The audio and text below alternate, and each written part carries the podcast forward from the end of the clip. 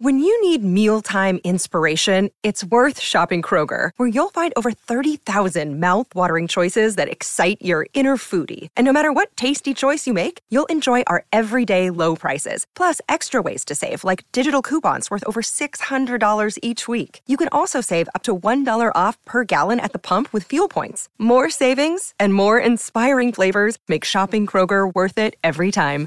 Kroger, fresh for everyone. Fuel restrictions apply. Welcome to the New Books Network. Hello, everyone, and welcome back to New Books in Early Modern History. I'm Yana Byars, your host, and I'm here today with Maria Berbara, professor of art history at the State University of Rio de Janeiro, to talk about her new edited volume, Sacrifice and Conversion in the Early Modern Atlantic World, out this year, 2022, with Harvard University Press. Hello, Maria, and welcome to the program. Hi, Anna. Thank you so much for inviting me. It's a pleasure to be here. It's absolutely great to talk to you. So, how is Rio this morning? Rio is nice. We're in the beginning of spring now, so uh, on the opposite hemisphere from you. Yeah. So, we're just beginning that beautiful part of the year. We're in a nice moment, optimistic for our future. So, always good. Yeah, things are. It's been an interesting time in Brazil lately. So yes, absolutely, we have reason to be hopeful. Wonderful. All right. Um, so we're here to talk about this really interesting edited volume, which caught my attention because I mean its title, Sacrifice and Conversion. I was like, huh, how do these things go together? Um, and and I the part of the answer lies with you. So let's talk about that.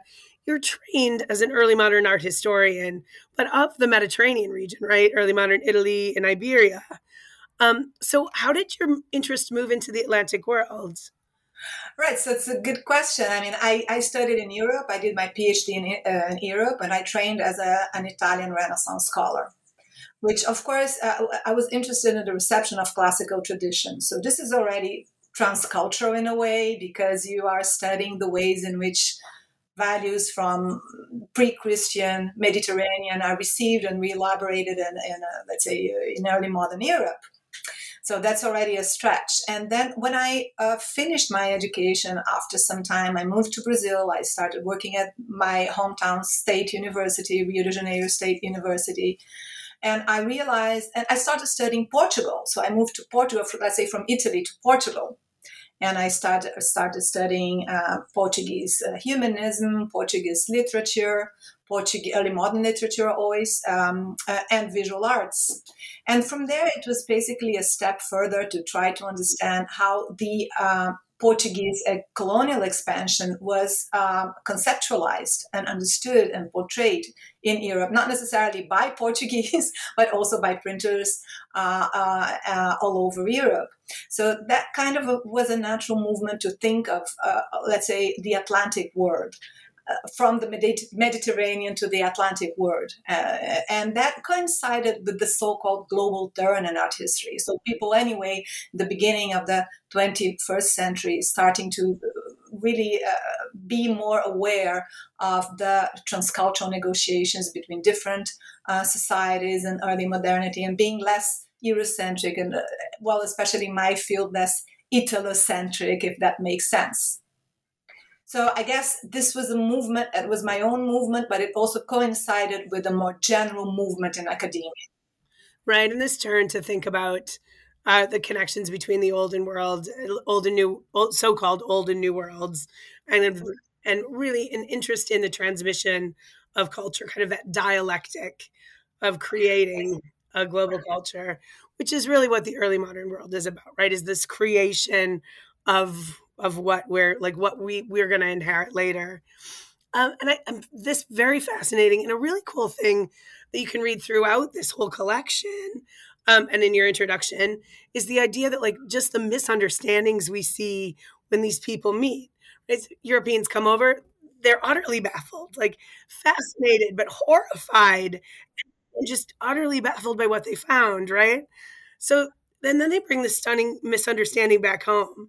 So, like, what what kind of ideas are floating around about the new world mm-hmm.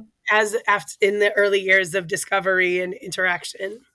Yeah, I mean, I think you put it very, very beautifully. I think it's a time of, of uh, huge changes uh, in Europe, in European society. Uh, so, so the first thing, well, we, we have these two, uh, let's say, historiographical fields, areas. You have the uh, early modernists working with the Renaissance and with the reception of classical tradition, and we have uh, the people working in colonial studies. And very often, these two fields, even though these uh, these events, these phenomena happened at the same time, these two fields don't always intersect. So you have really a, a, historiographical niche for people working with colonial, with European colonial expansion, and another one for people working with what we most traditionally understand as the Renaissance. So Michelangelo, Leonardo, Raphael, etc. So, so this was the, one, one, one thing that was, let's say, uh, uh, at the beginning, let's say, was the common denominator of this newer research uh, in early modern period is to try and connect these two spheres and understand uh, well try to figure out what it meant to be uh, uh, global, what was uh, globalism about in the early modern period. And of course, it was a period in which uh, uh, uh, cultures were being brought together in a very radical way. So the same, you, you, you could have in a same person, a same navigator, a same um, seaman that would go to Turkey, to Goa, and to Portuguese America in one lifetime. It would be possible. So you could go to the to the southern uh, seas uh, of of uh, the Arabian Peninsula and also to to the South Atlantic. So this is a period of, of very intense uh, globalization. This is this is something that needs to be uh, that we need to call the attention and to need to understand the mindset of these people. And sometimes in the period of one generation, you have a complete change in worldview and the Weltanschauung of this uh, of these uh, uh, generations. So. Um, uh, what, what, what, but at the same time, what you have in the 16th century is a period of extreme violence because you have the reform, the religious reform, and you have all the wars that are related to territorial dispute, to dynastic dispute, to uh, uh, to religion, of course, and so the 16th century is actually one of the most violent centuries in history in terms of death toll, you know, in terms of massacres and genocides. Uh, and the numbers are terrifying. Of course, it's always difficult to estimate how many people died in wars and famine, but uh, the numbers are definitely the numbers that can be estimated absolutely terrifying. So at the same time, you have so, and this is a bit funny because in a way, in historiography, when you think of the Renaissance, you think the violence and the background, right? You think like the Sistine Chapel and this period of harmony and of uh, of peace and rationality and illumination. But this is really not always the case. In fact, it's a very violent period. So, this is the first thing that we need to bear in mind. The 16th century is extremely violent in Europe. And that it coincides, this violence coincides with the colonial expansion of, uh, of Europe, of certain European uh, uh, nations and political and commercial entities. So, and they are, as you just said, confronted with societies that have their own uh, codes and their own cultures and languages, and which are very varied and multifaceted. So, in a way, what the book, what many of the articles in the book try to show is how the Europeans' own traumas and ghosts of the periods that they that period that they were living were being projected into this new world or so-called new world. So, for example, cannibalism, which is anthropophagy, so which is a practice uh, in some in some uh, uh, uh American societies, is uh, now, I mean, anthropology, 20th century anthropology is trying to call the attention to the fact that maybe anthropophagy, while it existed, maybe it wasn't so widespread as you are led to believe when you look at these images and edited books showing gridirons full of human limbs and people buying uh, buying uh, corpses as if they were going to the supermarket. So maybe this is an exaggeration, and maybe, this is a, a, magnification caused by the own uh, by the Europeans' own um, fears. and uh, one of those fears was exa- one of those fears was exactly or one of those anxieties was very much connect- connected to the concept of sacrifice as it is understood by christianity well, this I'd like um, I'd like you to to speak more on this. Like sacrifice is in a very important term for this book, and it's a huge term, uh, you know, in the world. How are we going to use it here? Like, what? How do I need to understand sacrifice to make sense of your volume? Right. So this is an excellent question, and we thought a lot about that because, of course, I mean, uh, there is a kind of a certain uh, let's say, a commonplace in anthropology, which is to say that sacrifice exists in every single culture of the world. They say, okay, sacrifice is the one, if you need to find one common denominator in every single culture that exists and ever existed, this is sacrifice. Sacrifice understood as the moment of negotiation, of dialogue between humans and non humans, humans and divinity. Sorry about that. Should have switched my phone off. I'm sorry. No worries. So, uh, so the sacrifice understood as a moment, let's say, of, of dialogue between div- div- divinity and human. So, if this is if this is what we are, and and sacrifice as a concept in which very often something is destroyed maybe there is death. Maybe there is the death of a human being. Maybe there's the death of an animal. Maybe there is the burning of a plant. A plant is being burned. Maybe there is bloodletting and but not necessarily death. Maybe you destroy uh, a dress or, or or something that is connected to a person. Maybe you destroy a house. Maybe you burn a house. So sacrifice normally has these two let's say main components. On the one hand a negotiation between humans and non-humans, if you like, or humans and divinity, humans and gods, and on the other hand, destruction, some form of, destru- of destruction. And the sacrifice, the purpose of sacrifice is normally to restore balance in a in the community. So it can be an individual situation, but often it is a social situation, a situation in, in which you need to reestablish a lost equilibrium, a lost balance in a given society, in a given community. So, in the case of the Judeo Christian sacrifice, for example, you have the, the, the destruction, the, the sacrifice of the of the um, ah, how, what's the English expression? Of the uh, goat? How do you call it? The the, the, the, the sacrificial lamb. The sacrificial lamb. Uh, yes, I was looking for uh, an expression. This I think it's called anyway. But you got it. It's the sacrificial lamb that has to be destroyed in order for the to expiate the guilt of the whole community. And of course, Christ fulfills this role in the Christian tradition, which is the direct heir of the Judean tradition. So, so you have a sacrifice that is expiatory. You are expiating the guilts of the society, of the community, in order to reestablish a peace and in order to to uh, to get rid of guilt you know the ancient first guilt so um, so this is the, but you can also have other forms of sacrifice. Sacrifice can be propitiatory, so they can be sacrifices in which you are asking something to the god.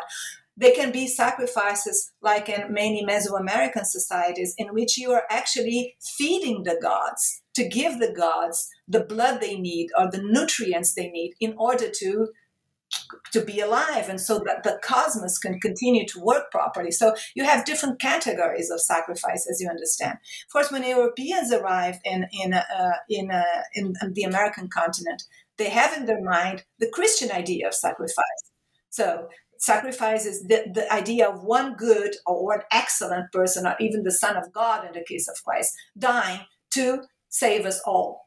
And they name what they see very often be it among Aztecs or Andeans or Tupi peoples or Muiscas or whatever societies they're encountering, they name they are very quick to call some rituals sacrifice. But are they really sacrifices? So that's the, that's the question. That's one of the questions that we were asking ourselves all the time. Are they they are they are they are being named as sacrifices, but are they being correctly understood?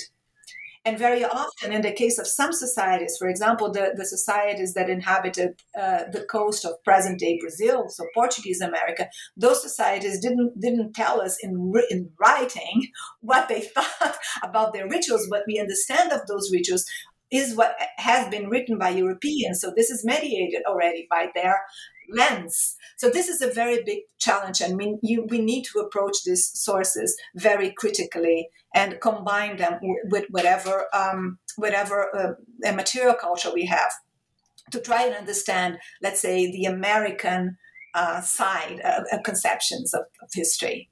Yeah. Okay. Yeah. Actually, um, if you don't mind, I one thing I think that might help our listeners understand is if we could sit for a second with the idea of um, Aztec human sacrifice, right? Um, it's just so big. It's so well talked about, right? And I'm making air quotes around like Aztec and sacrifice, right? Because it's it's more it's an idea and a legend, like more than it's an actual practice at this point. The way we talk about it, but there's a chapter Aztec excess, blood in the heart and the head, right? Um, and Patrick Thomas Hajovsky, um, right? And I'm wondering, like, so if I mean, what what's going on? Like, how how do the new people, how do the conquistadors and the settlers and the people who come understand what they're seeing of this Aztec situation? Is that a good example? Yeah, I mean, it's a very famous example because it is very spectacular the way that that uh, the, these sacrifices are taking place, and of course, uh, um, this is where the Spaniards arrive in great numbers, and they are negotiating with local societies, and they are taking over power very quickly. It is a very strategic place, and it is a very it's actually a, a, let's say a, very um, sedimented empire that the Spaniards are dealing with there. So yeah, this is the the the first part of the book. In fact, the part one, sacrifice in the Americas, concept, ritual, and transformation, mostly deal with these Hispanic, uh, pre-Columbian big societies. So the Andean societies, which is the first paper by Thomas Cummins, Tom Cummins, and then the two papers that following by, by Emily Carrion Blaine and Patrick Hajovsky, which is the one that you've just mentioned, that are dealing with the Aztecs. And in fact, Emily Carrion Blaine is also thinking about the other way around. So how did the how did the Aztecs understand? How did they perceive the Christian sacrifice, blood, which is a very common because blood is very central to those Aztec sacrifices, taking the heart out of people, like we see in the ancient codice. And but blood is also crucial for Christian sacrifice. It is all about the blood. The blood is the, the wine is transformed in the in the blood of Christ during the mass, and it, so it is actually the quintessential Christian sacrifice. Is the is the is when you actually drink Christ's blood, which is, I mean, one of the things that the many Protestant currents will say this is absurd. This is actually pagan. We can, this is cannibalistic. You're being even uh, more uh, crazy than the Tupinambas and the Tupis who are drinking, who are eating each other. So this is kind of um, that this is let's say the uh, the disputes that are taking place. But of course i mean the aztecs are the there's much discussion from every side about what the aztec sacrifices meant. There are theories ranging from those who say okay they were they were not half as uh, half as brutal as we are led to believe by the Spanish chronicles. Others saying, well, they were brutal, they did happen, there were mass sacrifices, there are archaeological findings that corroborate this, but uh, the but the Spaniards were clearly clearly putting a magnifier on top of these practices and using it in very in many cases as a justification for uh, for violence because then you have the connection between sacrifice and conversion, which is in the title of the book. So how do you, from the con- from the concept of sacrifice, how do you move on to uh, justify conversion, conversion to Christianity?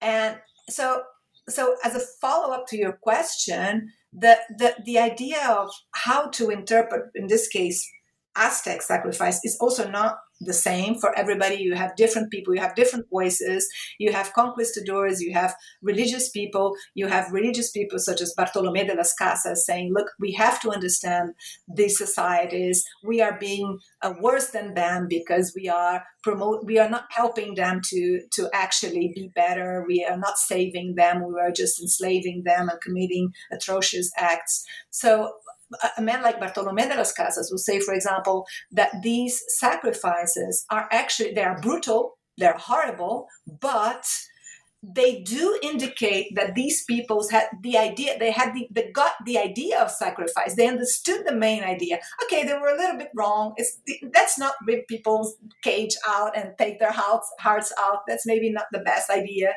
But they do understand the main concept of sacrifice so they can be thought and then you have other points of view saying, no, this is just another important discussion is are they really humans? Are we, we actually talking about human beings? Because if those, uh, if depending on how to interpret also uh, these sacrificial acts, often I mean, the same sense of universality that you find often in contemporary anthropology with regard to, to sacrifice. You also find in some early modern sources, sources. So you'd say, okay, if these these are sacrificial uh, rituals, that they are kind of relatable to to uh, what we uh, also do here. People just need to be taught; they need to be corrected but uh, they are this is possible or no this is something completely different this is something completely separated from us this has nothing to do with the sacrifice and then well, this is actually a justification for war and destruction and slavery, of course, to be sure. Sure. Okay. So, like, this is a perfect example of what we're talking about with like miscommunication and how important, like, and how important the rituals of sacrifice and how they're read, like, speaks. Yeah. okay. Um, so you open the book, right? The first bit is about this. And then you move on the materiality of sacrifice, conversion and the representation of otherness, and then images transcending genres, sacrifice between martyrdom and heroism.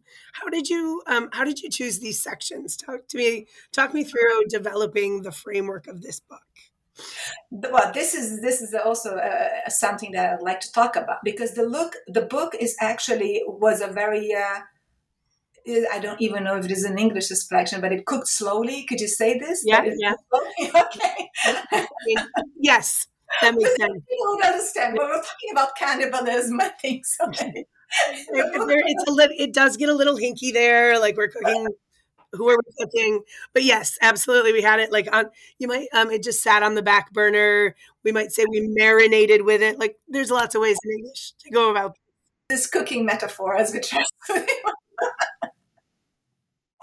so it was a kind of a slow process because there was a slow maturation because we began with uh, uh, well it was uh, always funded by the Villa I Tatti, the Harvard Center for uh, Italian Renaissance uh, Studies, which um, they they have funded uh, an exploratory seminar that took place in 2017 which included it was not open for the public. It was just for us so for the people for some of the uh, for the authors to brainstorm about the concepts. Of it was not about presentations but we wanted to kind of it was an exploratory seminar. So we wanted actually to explore the field to, to realize what had been done uh, so far and how could we uh, how could we conceptualize a volume like this? So that was the first step and then we had a conference one year after with the, the same people that participated in the exploratory seminar plus a couple of others that we've invited and that because we had felt during the first meeting that they were mi- missing we had um, uh, missing uh, we had been missing a specialist in music for example, which is a very important dimension because music was used in the missions all the time as a very important tool for conversion processes. And uh, local musics were being elaborated uh, in uh, Christian rituals and baptisms and marriages and funerals. So music was a very, very important element. Uh, and of course, uh, theology or religious philosophy, if we, we, will, because we needed to understand what I, I have been just talking about. So, um, how to understand these theological debates that were taking place uh, about concerning specifically transubstantiation, which is the transformation of the blood, so of the wine and the host into the blood and the body of Christ. So this is a complex theological discussion. We needed a specialist. So I mean, we, the first thing that needs to be said is even though I, I I figure as the editor of the volume, all authors were actually editors, co-editors, because we did think about the, the, the volume together. We thought about, we, we discussed very thoroughly what should be said about this topic instead of just joining together people with different ideas. People really uh, kind of tailored their articles for this volume um, so that it could respond to the questions that we are all asking ourselves at that point back in the exploratory seminar of 2017 so i think that this was a very good and collaborative methods. so that's that's that's something that i should say you know even though i appear as the editor all authors are really co-editors we thought about it together and this was so a very kind of i liked it very much the way it happened and i'm very thankful to Villa I Tatti and to the, its director Alina Payne because she believed in this project, which is a project of global art history and also all the teams. So that was that was incredible, their support. And then so the idea was that we would have we have these two concepts sacrifice conversion and we have these specialists from various fields so we, we realized that we couldn't possibly one, one person couldn't possibly uh, deal with all these different aspects because as i was as we were talking about in the beginning of our conversation, you know, you can't. So those are historiographical fields that are very specific and very well sedimented. So if you're a specialist in Aztec uh, history, art history, there you are. I mean, you have it's a very huge field. If you are a, a, specialist in uh, religion philosophy or a music history of course art historians you know so we, we wanted really to bring together these people and try to put them in dialogue and discuss this concept which is very transdisciplinary. So and then the other so the, the different sessions arose already they already in the exploratory seminar we started to think for example session two the materiality of sacrifice we wanted to have two scholars working with different uh, with different points of view with regards to uh, to the academic field. So we have Anselm Schubert, who is a, a, specialist in religion, and we have Byron Hamann, who is a, an anthropologist. I mean, he's an art historian and also an anthropologist. They're both working on the materiality of sacrifice, but from these different fields. You know, so the, the topic is actually very similar, but the approach is different. So th- this is also something that we wanted to to play with in the book. Then we have the third session in which uh, we had uh, colleagues that are working mostly with the concept of conversion. So, how does cr- conversion to Christianity uh, operates? Uh, and then we have, uh, for example, Philippe Canguilhem, who is work, work, working exactly with, with music, uh, and, and how the Jesuits in Portuguese America would try to communicate with uh, Native Americans through, through music. You have Paulo Vignolo's paper about a map. We also wanted to include cartography, map making. So we had a paper about that. We have we have uh, Adam Jasienski working with a very interesting concept of disgust. So how do certain images connected to disgust they are they are culturally determined and how do they operate when it comes to the perception of sacrifice so you have, you know, these in Christian images of nuns licking the uh, wounds of Christ. It may, would, not cause, cause disgust. So why do other things like eating people, for example, you know, like this this, this cultural perception of, of, of, this very central concept of disgust. And we, we have Jens Baumgarten working with, uh, with uh, let's say, he's working also a, a little bit with race uh, and he's using some case studies to understand how conversion processes could intersect with that in Portuguese America. So that was the third session. And then, then in this last session, we had um, the idea of genres. So you have certain genres in iconography and in literature. So you have the martyrologies, for example, which are representations of the history of Christian martyrs. We have you have legal treatises that uh, teach people how to uh, how to torture, uh, how to execute. I mean, again, this is a very violent time of history.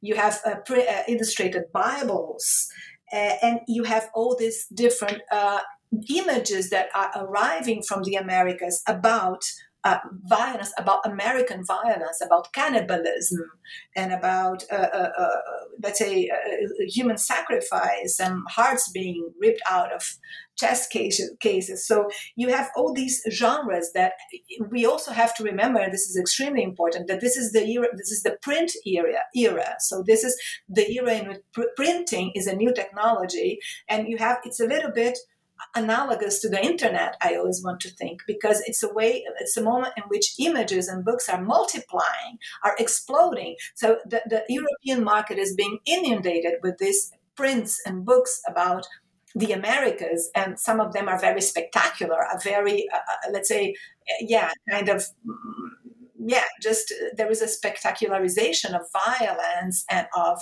of these sensationalist aspects of American American uh, Native American life, and so you have all these dramas. You have the travel logs with images of uh, American societies. You have the martyrologies, you have the legal treatises, you have the printed, the illustrated Bibles, and sometimes you see some codes, some visual codes that can that can navigate and that can that can cross pollinate, you know, between these genres.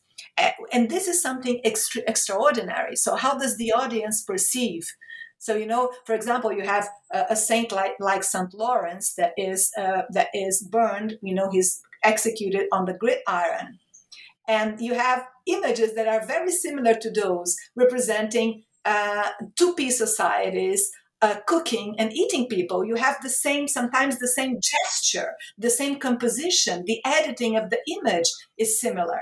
So in this last session, we were trying to see how these visual codes could navigate between genres in order to re-signify one another. You know, maybe to me, they, they look familiar to an European audience, but they are dislocated. So what does this dislocation mean? What does it operate? What kind of results? And this is very complex because often they are designed to mean something to an European audience in the context of reform and counter reform and European wars of religion.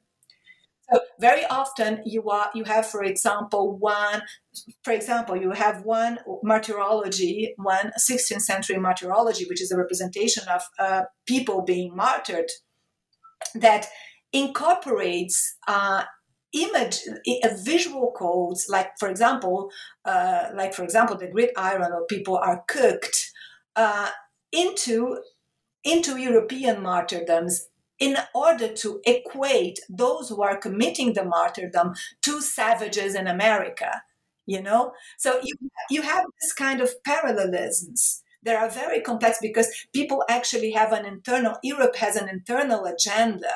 There are wars going on. And in this sense very often the american societies can serve as a metaphor as a rhetorical figure valid to designate the savage within so the authority outside can serve to designate the authority or the otherness and the savagery within and political discourses very often use this this kind of rhetoric. So this is the one thing that also that we wanted to show a little bit in these four papers in the last session.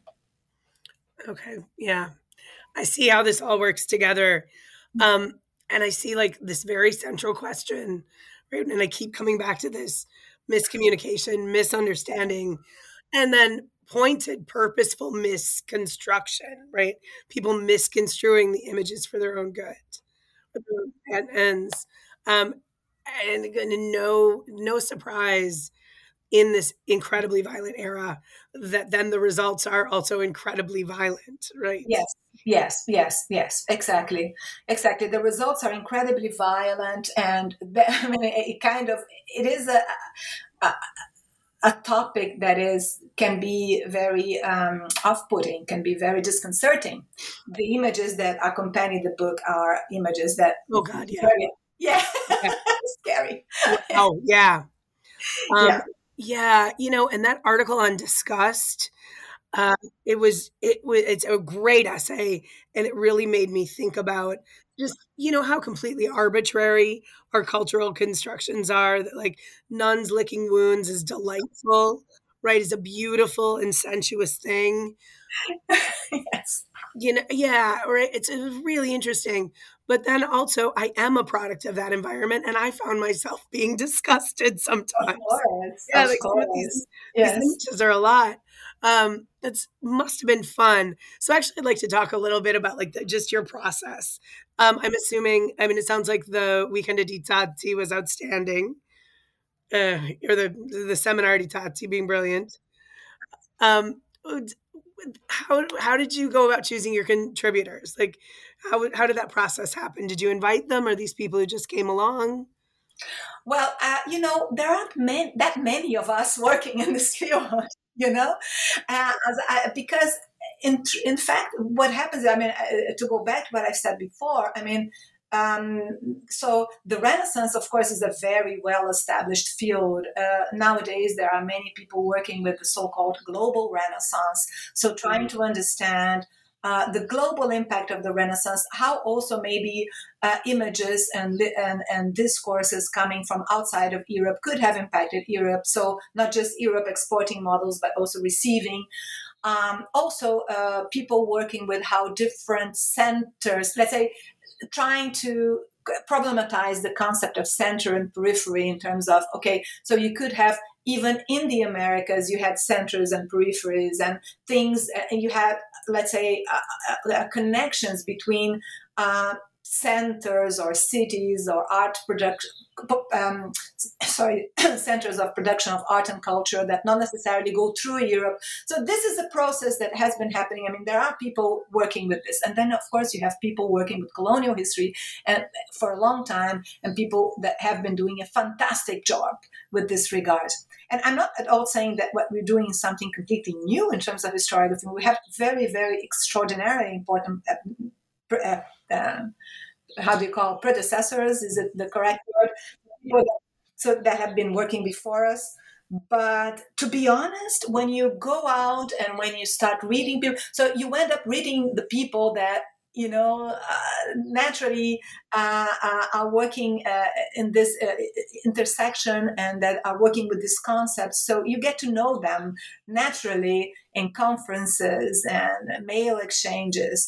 So the, the, the idea, it, it, began in fact with um, two colleagues of mine that are working in Latin America that are also uh, uh, contributors of the last session, Carmen Fernandez Salvador from Ecuador, from Quito, and Patricia Zalamea from uh, uh, Los Andes. We thought I mean, we met each other some more than ten years ago. We became friends. We worked together in many many projects, including one project that had also been financed by uh, Villa I Tatti called the Italian Renaissance as seen from Latin America because we wanted to, uh, the three of us had been trained as Renaissance scholars, the, Patricia and Carmen in the United States, me in Europe, uh, in Germany. And so we thought, okay, of course, there weren't so many.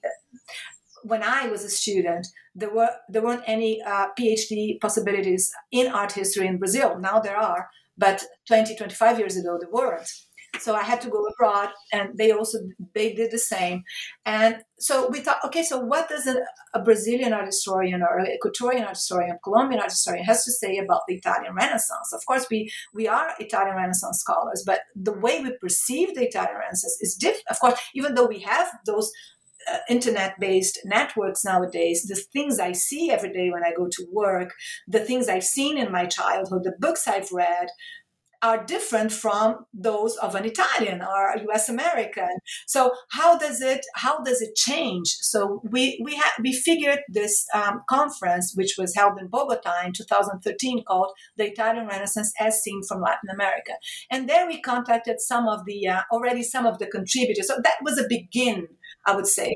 So, oh, because also the book, and this is also something that I'd like to say, we have 13 contributors, and six of the contributors are based in Latin America, because this is also something that we wanted to make sure of. So we said, okay, we don't want, I mean, of course, uh, it's not, uh, it's, uh, we, we need, to, above all, we're looking for uh, scholarly excellency, but you know, we were really trying very hard to promote a kind of geographical balance and say what are people saying also outside of the North Atlantic uh, axis. what are people saying in Latin America? So, and then we, uh, so I'd say in the years that follow, we started making contacts, and the two of them are really kind of co-editors really to the de facto of this volume because they were incredibly i mean we were working together collaboratively all the way. So uh, yeah and then we got and then we each knew people so we were trying to be, be, bring those people together to the exploratory seminar. Many of them i already knew many of them, most of them, all of them, I already read and admired as scholars. And it was very friendly. It was very, I think that the, this group was very fun to work with. I mean, we kind of, we, we, we met twice in Florence. It's wonderful. We, we had a very good time. And I think the chats you have, we had the chance to be together for a couple of days, have dinner together, have a glass of wine together. And of course, this also helps and that was uh, that was fundamental. And the support of the Villa I Tatti was very, very uh, solid and very friendly all the time. So that's that. Also, the book responds to the creation, to the to the wish to create a network. Let's say a transatlantic and trans-American, Pan-American network so this brought we need to of course it, it, can expand even more and i mentioned it in the introduction it would be lovely to work in the future with uh, with cultural negotiations including for example the yoruba nations in africa to include asia.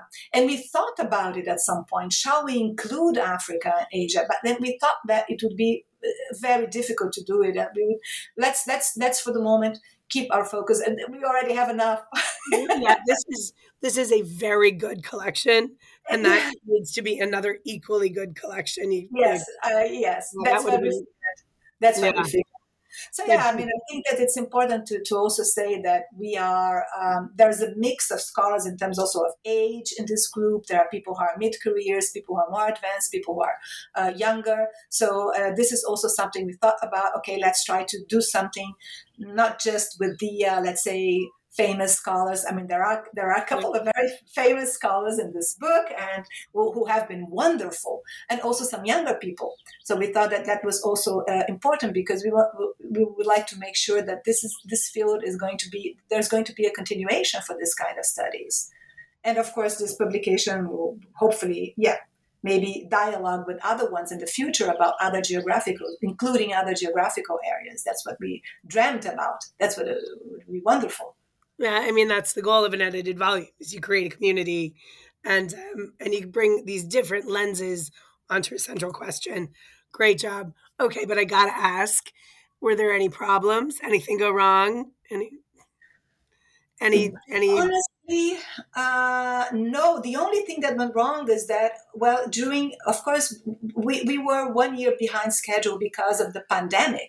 Because if you remember, the pandemic began very strongly in Italy, and the editorial procedure was taking place in Italy. So for about six months, everybody was a bit kind of, yeah, disconcerted. We were all, I mean, you know. Mm-hmm. no, I mean, the world was disconcerted. The world was disconcerted. But that was the only negative. I mean, I don't, to be honest, I mean, I, I think that the support of the Villa, the, the, the colleagues, the way everything went was just, was just perfect. I can't imagine anything being better. The, the, the colleagues from the Villa I Tatti were absolutely amazing. I, would also like to mention Thomas Gruber, who is the uh, uh, assistant to, to Alina Payne and also the responsible for the publications. People from the Officina Libreria, which is the partner of Harvard University Press. I mean, I, I, even as hard as I think, I cannot think of anything negative to say about except for the pandemic and except for the fact that yeah there was we had to stop and that was a bit anticlimactic because we were kind of taking off with the publication and then we had to halt. Uh, but that that is a kind of force majeure uh, reason. There's nothing to be done there and uh, but we are really happy about the, the way it come. I think that all authors were happy. We are just celebrating. So yeah finding excuses to go to florence again and for a book no, that would be wonderful. that's rough. Yeah that's a hard one. No yeah. wonderful. I'm so glad it worked. Um, would you recommend doing a volume? If someone it's a hell of a lot of work. but once you once you have it in your hands, it's so beautiful. And I personally like. I mean, we all. I think we all kind of sometimes have these moments of thinking, should I try to focus on my own book and uh, let's say my own author book and then uh, and an edited volume. And I, I think that they're just both different expressions. And to have to have in hands a, a, the fruit of a collective effort is so gratifying. It's so beautiful. It's it's different from having your. I mean, it's it's two different things. I I would recommend it. Yes, I think that as long as you have a good team and a, as long as you're in a good terms but you know scholars can be difficult sometimes this group of scholars was not they were wonderful and uh, and uh, you know yeah if you're lucky enough to have to find the good colleagues and the people who are not just brilliant but also not divas you know because you know you, you, know how scholars are yeah yeah, yeah. Sure. sometimes so people who are willing to to collaborate to accept to accept also your uh, your let's say um, comments and not be, uh, you know, uh, accept that you are working collectively because that's the challenge of an edited volume i think. Otherwise it's just putting many papers together. Yeah, but if you make sure that people are actually in tune with the central concepts of the book and uh, then i think it's a it's very it's a very gratifying experience. I'm a, i'm over the moon with this book. Definitely. And, yeah i see that. Vale la pena like right. Exactly. yeah vale la pena all right. So uh, I've taken up so much of your time, almost done. I just have one more question, which is what is what are you, Maria, working on on your own right now? Right. So I I just I'm just coming back from from the United States. I spent two uh, six months uh, at the uh, Getty as a guest scholar, which was absolutely fantastic. And there, I am also very thankful for the for having had this opportunity. And I have started to do a research about the cultural impact of epidemic diseases in the American continent. And this is something I mentioned in the introduction and something, ah, to go back to your question, if some if there's something went wrong not something that went wrong but there is something that i am a bit mortified about is that i didn't think about including a historian of medicine in the volume person working because um, I, I, guess before covid-19 we didn't we didn't think seriously enough about the impact of epidemic disease diseases in conversion processes. Of course, if you have societies that are in which 90% of the population has been killed, which is something that has happened in, in some place, some moments and times, then of course all these courses we're talking about, the, the, the power struggle is so deeply affected that you i mean you have to consider it as a historian also as a cultural historian so and i hadn't and i guess many of us many of us uh, dealing with history you know like when we were COVID 19 made us think about the impact of epidemic diseases in other moments of history. So I, I, I, I, I regretted the fact that I hadn't included it. And, and, you know, I was sorry because that would have been a very important addition.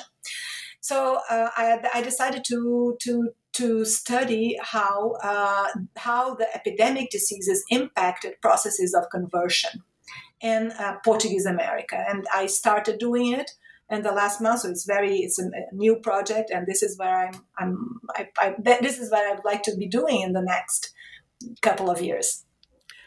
I'm so excited to read about that. I'm so excited for that book, and uh, please, please don't only talk to me about it. I mean, other people, but do an interview with me about that.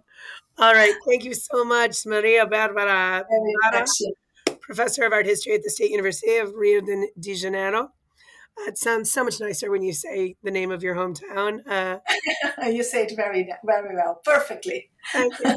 All right, so that is Sacrifice and Conversion in the Early Modern Atlantic World. Out this year, Harvard University Press. There's a link on our website at the New Books Network. And thank you for listening, listeners. And once again, thank you, Maria. Thank you so much.